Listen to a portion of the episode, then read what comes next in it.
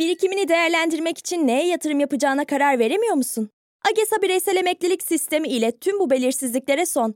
%30 devlet katkısı, geniş fon çeşitliliği ve uzman fon yönetimi sayesinde yatırımların hakkında daha iyi hissedeceksin.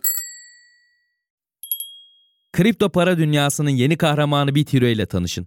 Türk lirası ile alım satım yapabileceğiniz bir kripto para borsası olan Bitiro, kripto dünyasında tüm kullanıcılarına rehberlik ediyor. Hadi siz de hemen Bitiro'ya üye olun, sıfır komisyonla kripto alım satım fırsatını kaçırmayın.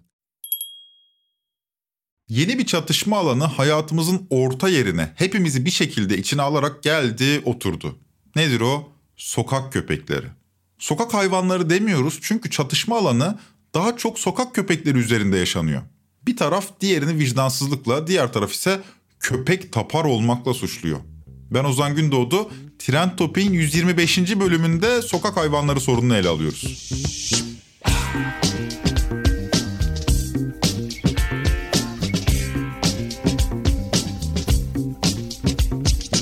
Sokak hayvanları konusundaki tartışmanın gerçekleştiği zemin güvenlik.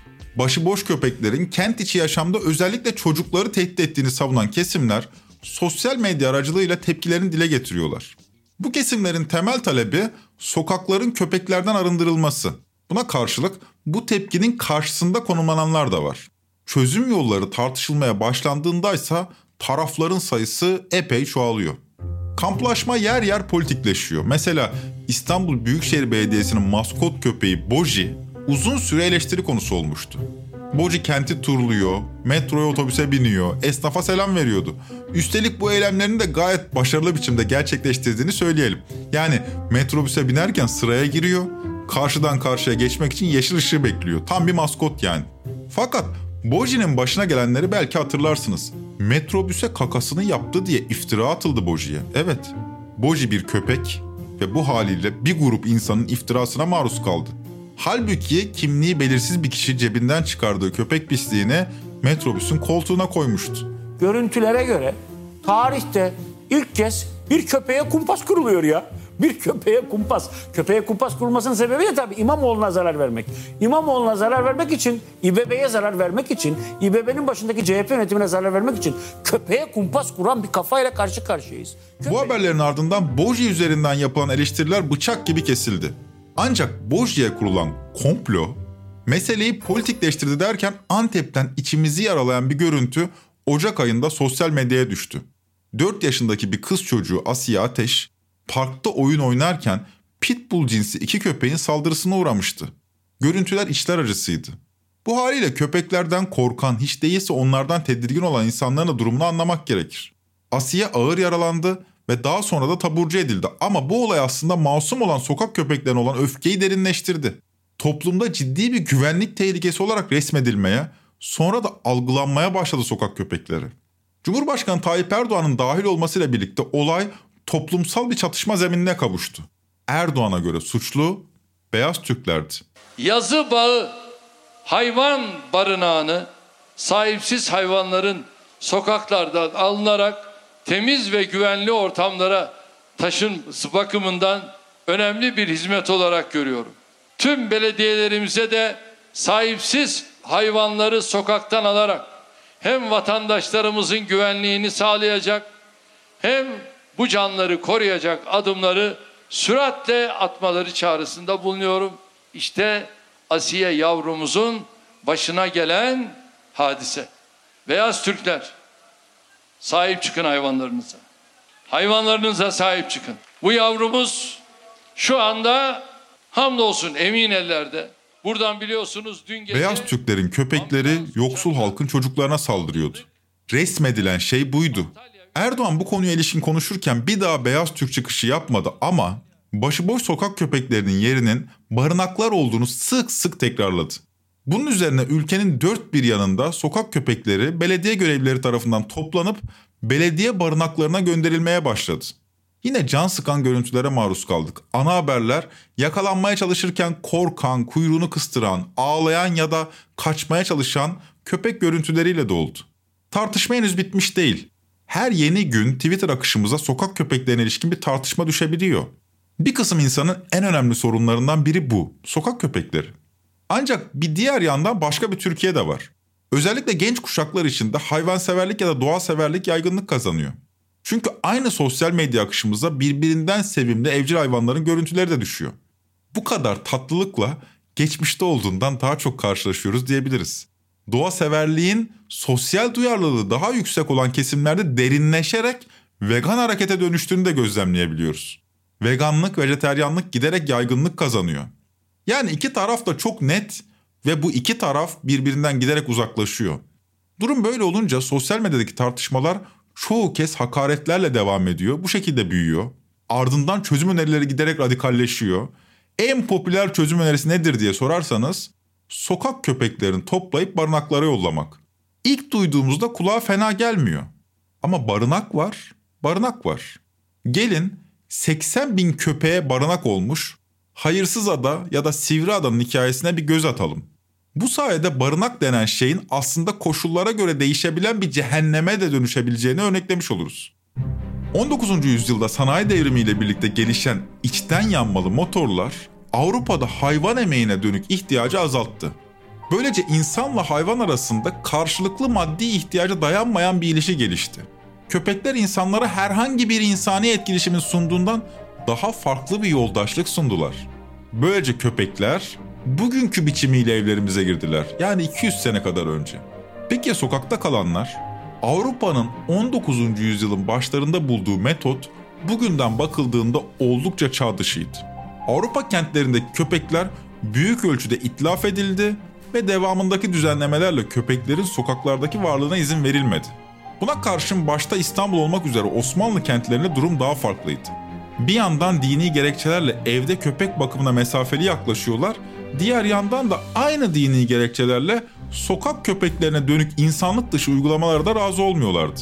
İstanbulluların hakim inanışına göre sokak köpeklerine musallat olmak uğursuzluk getirirdi. Buna karşın dönemin İstanbul Şehreminisi yani belediyesi hala kent hafızasında yerini koruyan bir karara imza attı bundan 112 sene evvel. İstanbul'daki 80 bin köpek toplanacak ve hayırsız adalardan birine Sivri Adaya gönderilecekti. Bu operasyon 3 Haziran 1910'da başladı. On binlerce köpek gemilere bindirildi, hayırsız ada barınağına gönderildi. Soranlara vicdan soğutmaya çalışan bir yöntem de uyduruldu. Bir belediye görevlisi zaman zaman adaya gidecek, su ve ekmek koyarak köpeklerin doymasını sağlayacaktı.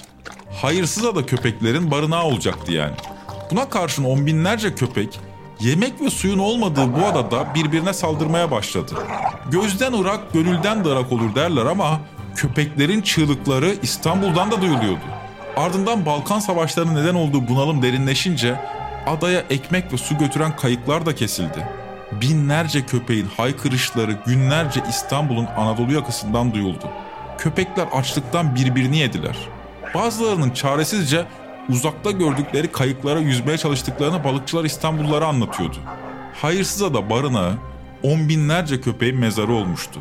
Tarihe Hayırsızada köpek katliamı olarak geçen bu olay İstanbulluların vicdanını yıllarca sızlattı. Peki kentin başına yaygın inanışa uygun bir uğursuzluk geldi mi? Evet geldi.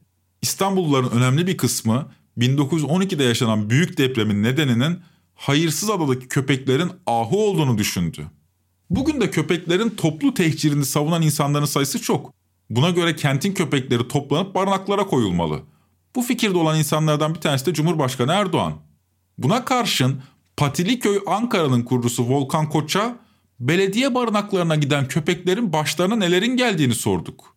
Buraya gelen köpeklerin en büyük sınavı ilk iki geceyi sağ atlatabilmek diyor Volkan Bey. Geceyi geçirmesi için ilk gelen köpeklerin toplandığı bir alana konuluyor. Orada e, o gece kaç tane köpek toplandıysa artık 50 tane, 60 tane, 20 tane. Örnek veriyorum yine. Tamamen güçsüz bir köpeği diğer güçlü köpeklerin arasına bırakıyorlar. Bu köpekler orada 3-5 e, günü geçirmek zorundalar. Gözetim altında tutuyorlar. Tabii o 3-5 günü ilk gece ya da ondan sonraki gece atlatabilirse görüyor. Diğer güçlü köpekler muhtemelen parçalayarak öldürüyor. Diyelim ki ilk 3-5 günlük travmayı bir biçimde sağ atlattık. Ya sonra ne oluyor? Normal şartlarda bir köpeğin yaşam alanının kanuna göre 12 metrekare olması gerekiyor. Fakat 12 metrekare alanı hiçbir köpeğe vermiyorlar. Vermiş olsalar dahi 12 metrekare bir alanda bir canlıyı ne kadar yaşatabilirsiniz? Ki bu hayvan koşmak istiyor. Oynamak istiyor. Enerjisini atmak istiyor. Nerede koşacak? Kışın soğuk betonun üzerindeler. İşçi sabah geliyor dışkısını temizlemek için köpeğin basıyor tazikli suyu hortumla. Betonla birlikte köpek ıslanıyor. Islanan köpeğin evimde şu an üst katımda betona yapışıp buz tuttuğunu gördüm ben.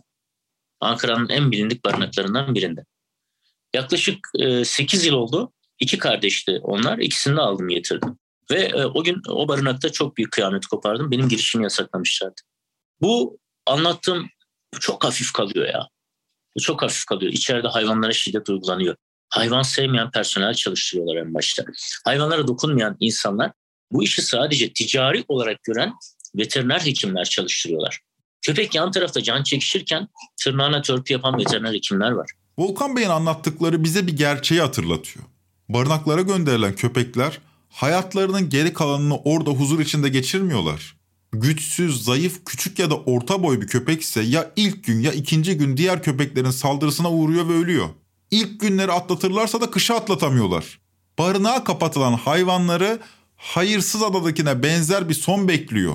Bu arada isteyenlerin gidip görebildiği yerler barınaklar. Bu şekilde vicdanımızı rahatlatabiliriz belki. İyi de barınakların durumu bu kadar kötüyse nasıl ziyarete açık oluyor? Bunu da sorduk. Barınaklarda saat 10'da giriş başlıyor. Öğlen 12'de ara veriyorlar. Saat 1'de tekrar giriyorsunuz. Saat 3'te ziyaret bitiyor. Bu saatlerde barınaklara gidebiliyorsunuz Türkiye'de. Şimdi insanın o saatlere göre kendini ayarlaması bir kere çok zor. Barınak dediğiniz zaman gönüllü insanların, hayvansever insanların istediği zaman mesai saatleri içerisinde hava kararmadan gelip oradaki köpeklerle, hayvanlarla zamanını geçirmesi gerekiyor. Maalesef burada her şeyde bir kısıtlama var. Zaman geçirmekten ziyade artık bazı barınaklarda araçla geziyorsunuz. Belediyenin arabalarıyla barınaktaki köpekleri geziyorsunuz. Açıklama şu can güvenliğiniz için araçlarla gezmek zorundasınız diyor. Ya neyin can güvenliği? Hayvanlar zaten kafesin içinde. Onları beslemek yasak, dokunmak yasak, temas kurmak yasak. Bu hayvanlar nasıl sosyalleşecek? Onların suçu ne? Konuşmamız sırasında Patiliköy Ankara'dan Volkan Bey bu anlattıklarına bir ekleme de yapıyor. Bu koşullardaki barınaklara da her gün gitmiyor ya da gidemiyorsunuz. Çünkü zaten gitseniz görüntüyü vicdanınız kaldırmıyor. Bu yüzden de gitmeyi bırakıyorsunuz. Barınakların durumunu bir kere gören insanlar sokak köpeklerinin barınaklara gönderilmesine karşı çıkıyor. Yani köpekler bu haldeki barınaklara gönderilsin demeden önce bir kez daha düşünmeliyiz. Altın bir yükselse Aslında her ay atacaksın kenara 3-5. Evi arabayı satıp bas sen güven bana. AGESA bireysel emeklilik sistemi varken bu tip maceralara atılmaya hiç gerek yok. Birikimlerini besin güvenli ve kazançlı sistemiyle değerlendir. %30 devlet katkısı, AGESA'nın geniş fon çeşitliliği ve uzman fon yönetimi sayesinde yatırımların hakkında daha iyi hisset. Güvenli bir gelecek için yapabileceklerin açıklamalardaki bağlantıda. Müşteri temsilcisine bağlanamamaya son. Kripto para dünyasının yeni kahramanı BitHero, 7/24 hizmet veren müşteri temsilcileri ve kullanıcı deneyimi odaklı yaklaşımıyla sizlere benzersiz bir kripto para borsası deneyimi sunuyor. Kolay arayüzü ve sadeleştirilmiş ekranları sayesinde tüm işlemlerde hız ve pratiklik kazandırıyor. Üstelik şimdi açılışı özel hiçbir komisyon ücreti yok. BitHero, kripto para dünyasının yeni kahramanı. Sosyal medyada bir çatışma olduğundan bahsetmiştik. Şimdi tarafları daha net resmedebiliriz sanırım. Bir tarafta köpekleri sokaklarda istemeyenler var. Bunu zaten söyledik. Diğer tarafta barınaklara göndermeyi vicdanı kaldırmayanlar var. Bunun da altını çizelim. Peki bu çatışma arasında hiçbir şeyden haberi olmayan sokak köpeklerinin hayatlarında bir şey değişti mi? Patiliköy'den Volkan Bey'in aktardıklarına göre zehirlenmelerin sayısı arttı. Evet, sosyal medyada derinleşen nefret sokaklarda zehirli mamalara dönüşüyor. Bu dönemde dahi şu sosyal medyadaki olaylardan dolayı yüzlerce hayvan zehirlendi öldürüldü. En basiti çay yolunda e, yaşanan olay. Kaç tane can zehirlendi. İmrahor Vadisi'nde kaç tane ölü pitbull var. Artık aldıkları hayvanları barınaklara götürmek yerine öldürüp öldürüp atıyorlar. Vatandaşlar istemediği köpeği rahatlıkla zehirleyebiliyor. 5199 sayılı kanunda hayvanların mal kapsamından çıkarılıp canlı kapsamına alınması bize bir fayda getirmedi. Çünkü cezai yaptırım uygulanmıyor. Kanun var ama suçluyu içeri atmıyorlar. Suçluya gereken cezayı vermiyorlar. Ya adam diyor ki nasıl olsa diyor ertelenecek diyor. Ya da işte ufak bir para cezasıyla ben diyor zaten çıkacağım diyor. Ya ne demek lazım bilemiyorum ama şu ortada. sosyal medyada köpeklerin kentten tehcirini savunan bir kişinin üzerine çok giderseniz o kişi öfkelenip kolayca temin edebildiği bir zehri mamalara karıştırarak onlarca köpeğin acı biçimde can vermesine neden olabiliyor. Yani sosyal medyadaki nefret sadece dijital alanda kalmıyor. Öte yandan bir diğer gerçek de pandemiyle birlikte artık daha fazla insanın evini hayvanlarla paylaşması oldu.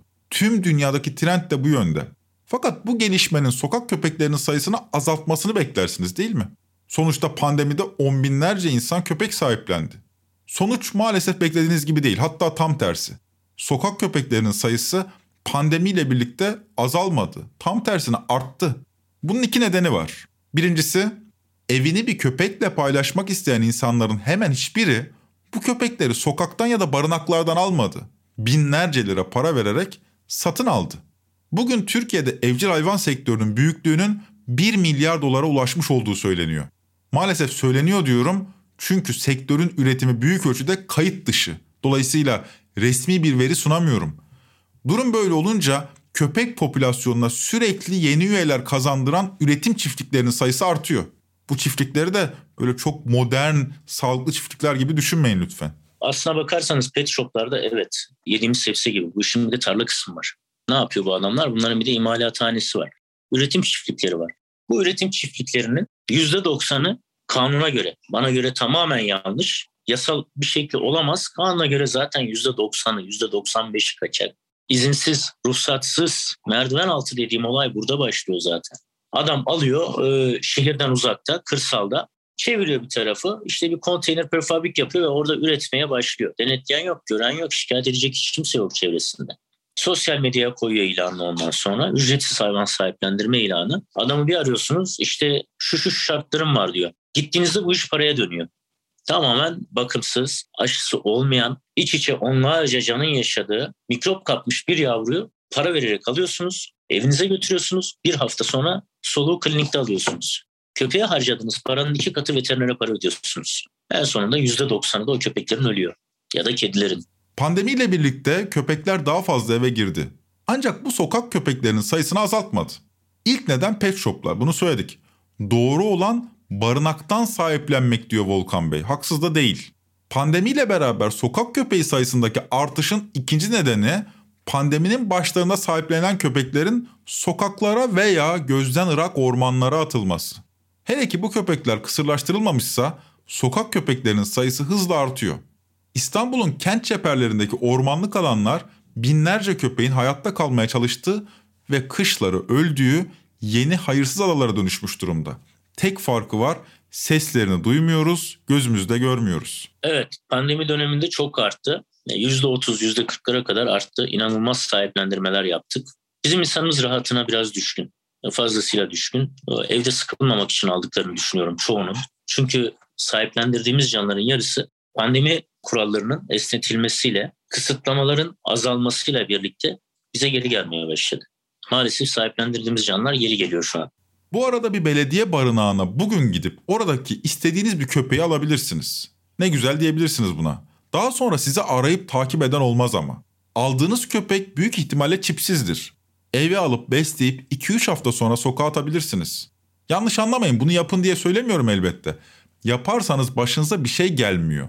Barınak sistemindeki bir diğer kriz de bu. Sahiplenilen köpeklerin bir kısmı istismar ediliyor, dövüştürülüyor ya da aylarca uğranmayan köye gönderiliyor, köy evine bekçi yapılıyor. Yani belediye barınaklarında sahiplendirilen hayvanların da denetimi yapılmıyor. Peki çare ne? Toplumun tamamı duyarlı doğa severlerden oluşsa sorun yok. Ama herhalde böyle bir toplumda yakın vadede gerçekleşecek değil. Böyle olsa zaten köpek tehciri gibi bir toplumsal talep de olmazdı. Ancak beş parmağın beşi bir değil bunu kabul edelim. Sokaklar bugünün Türkiye'sindeki köpekler için maalesef tehlikeli yerler. Volkan Bey'in çözümü de yaşanabilir bakım evleri. Köpeklerin yaşam alanı kendi mahalleleri. Benim mahallemde doğduysa benim mahallemde doğup büyüyüp ölsün isterdim. Ancak şartlar uygun olmadığı için yanlış anlaşılma olmaması adına ben bunu tekrar ediyorum. Şartlar uygun değil. Yaşanılabilir alan yok. Yani binanın önünde istemiyorlar. Arka bahçede istemiyorlar. E, öbür tarafta okul var orada istemiyorlar. E, caminin önünde istemiyorlar. Bu hayvan nerede yaşayacak? Dolayısıyla ben bu yüzden yaşanılabilir bakım evleri istiyorum.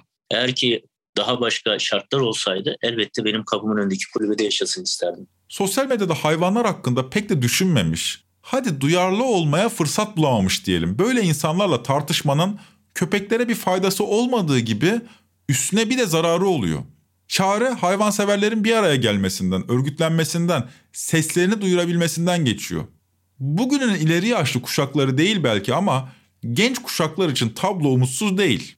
Yarının Türkiye'si sokak köpekleri için çok daha umutlu bir ülke olacak. Dediğimiz gibi bu alanda son derece duyarlı bir kuşak yetişiyor. Bir not da bu alana ilişkin sorumluluk sahasına düşelim. Taraflardan biri hayvanseverler, diğer tarafta köpeklerden korkan, bu nedenle onların kentten tehcirini savunanlar var. Her iki tarafında kendince haklı gerekçeleri var. İyi de devlet denen mekanizma her iki tarafın çatışmasını engellemek için yok muydu? Bu barınak sistemi orta yerde dururken, devlet ya da yerel yönetimler bu konuda adım atmazken toplumsal çatışma neye hizmet ediyor? Erdoğan köpeklerin yeri barınaklardır diyor ama barınakların durumu neden toplumsal bir talebin konusu olmuyor? Diyelim ve bölümün sonuna gelelim. Burada Patiliköy Ankara'ya da bir teşekkür iletmemiz gerekiyor. Gönüllüler tarafından oluşturulmuş ve en azından insan vicdanını yaralamayan bir barınak sistemi kurma hayaliyle yola çıkmışlar Volkan Beyler. Trend Topi'yi Podbi Medya ile beraber hazırlıyoruz. Bir sonraki bölüme kadar sizi gören her köpeğin kuyruğunu sallamasını dilerim. Hoşçakalın.